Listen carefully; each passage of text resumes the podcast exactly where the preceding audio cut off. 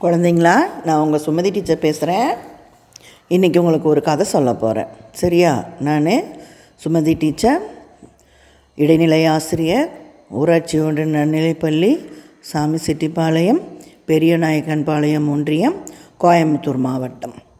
நம்ம கதைக்கு போகலாமா இதில் ஒரு திருக்குறளும் இந்த கருத்தை சொல்கிற மாதிரி திருவள்ளுவர் சொல்லியிருக்கார். அதையும் நம்ம பார்க்கலாம். சரியா?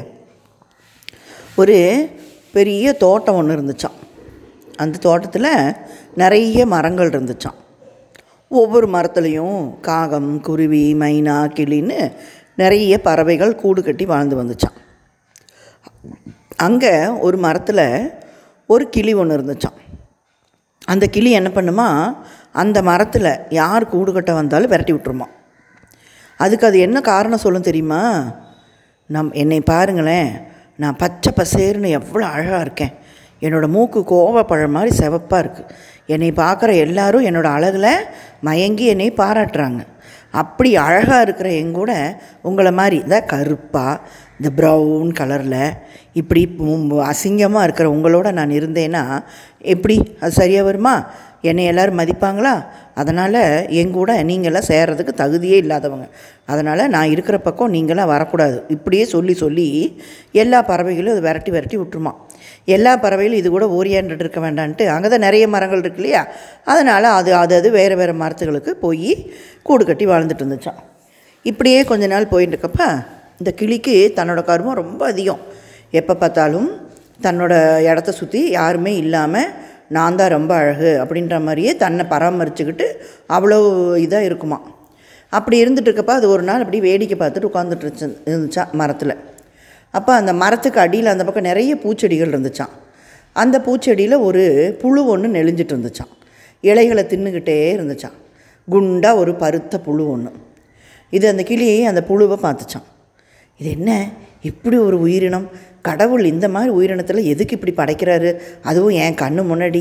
எனக்கு ரொம்ப அருவறுப்பாக இருக்குது அப்படின்னு அது மனசுக்குள்ள நினச்சி அதை பார்த்துட்டு இருந்துச்சான் அப்போ அந்த இலையை தின்னுட்டு இருந்த புழு இப்படி நிமிந்து பார்த்துச்சா அந்த கிளியை. பார்த்துட்டு என்ன கிளியாரே என்னையவே பார்த்துட்ருக்கீங்க அப்படின்னு சொல்லி கேட்டுச்சான் சீச்சி உன்னை யார் என் கூட பேச சொன்னா? நீ எதுக்கு என் கூட பேசுகிற உன்னை பார்த்தாலே எனக்கு உமட்டிட்டு வருது. நீ எல்லாம் ஒரு உயிரினம். அப்பா அப்படின்னு சொல்லிட்டு மு முகத்தை திருப்பிக்கிச்சான். அந்த புழு நிமிந்து பார்த்து ஒன்றுமே பேசலையா? திருப்பி அது பாட்டுக்கு அந்த இலையை தின்னுக்கிட்டே இருந்துச்சான். இதுக்கு கிளிக்கு ஒரே சிரிப்பு. ஐயோ இது ஒரு ஆளுன்னு இங்கே பாரு. எப்போ பார்த்தாலும் இருபத்தி நாலு மணி நேரம் தின்னுக்கிட்டே இருக்குப்பாரு அப்படின்னு மனசுக்குள்ளே நினச்சிச்சான். அப்புறம் கொஞ்சம் நேரத்தில் பார்த்தா அந்த புழுவை காணோம். அப்படியே ஒரு இலைக்கடியில் போச்சான்.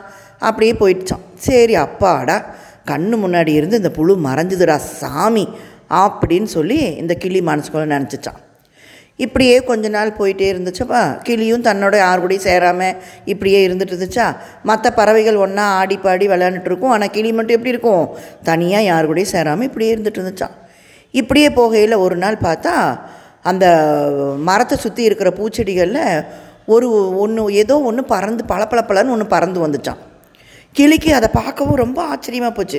யாருடா இது? இப்படி ஒரு இது ஒன்று பறந்துட்டு வருது? அப்படின்னு பார்த்துட்டா ஐயோ எவ்வளோ அழகாக இருக்குல்ல.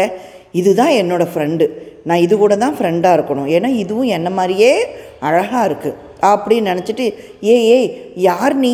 அப்படின்னு கேட்டுச்சான் அந்த வண்ணத்து பூச்சியை.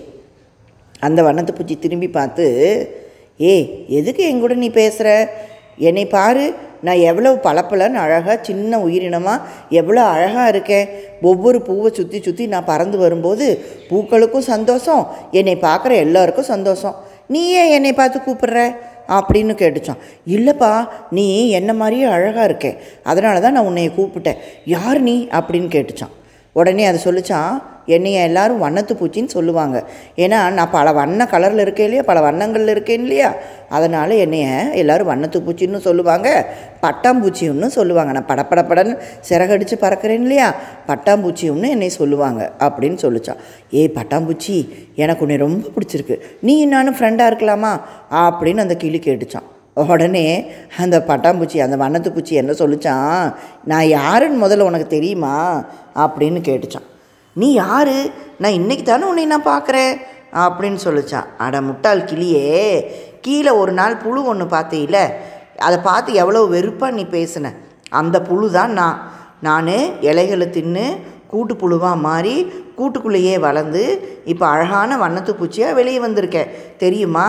எப்போதுமே ஒருத்தரோட உருவத்தை கண்டு கேலி பண்ண பழகாத. அந்த உருவத்துக்குள்ளேயும் நிறைய வித்தைகள் இருக்கும். நிறைய சிறப்புகள் இருக்கும்.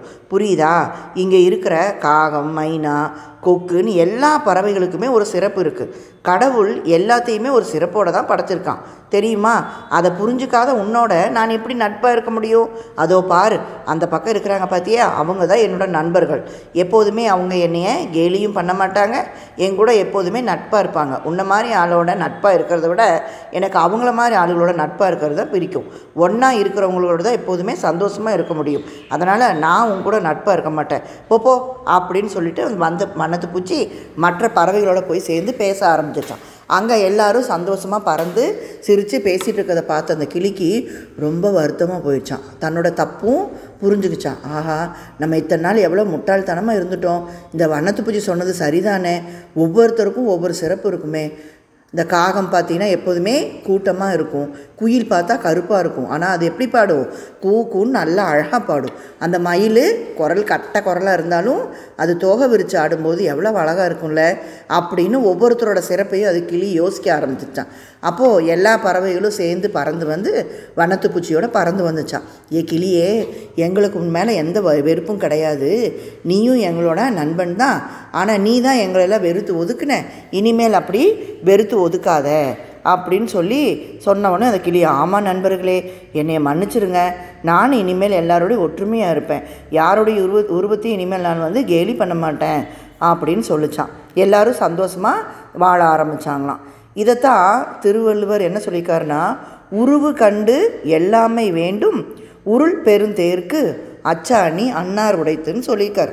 ஒரு பெரிய தேர் அழகாக உருண்டு ஓடணும்னா அதோட வ சக்கரத்தில் இருக்கிற அச்சாணி இத்தினூண்டு அச்சாணி தான் முக்கியம். அந்த அச்சாணி மட்டும் கழண்டுருச்சுன்னா அவ்வளோ பெரிய அழகான தேர் என்ன ஆயிரும்? சாஞ்சு போயிடும் அதனால தான் இத்தினூண்டு இருக்குது. அந்த உருவத்தை பார்த்து எப்போதுமே நம்ம என்ன பண்ணக்கூடாது?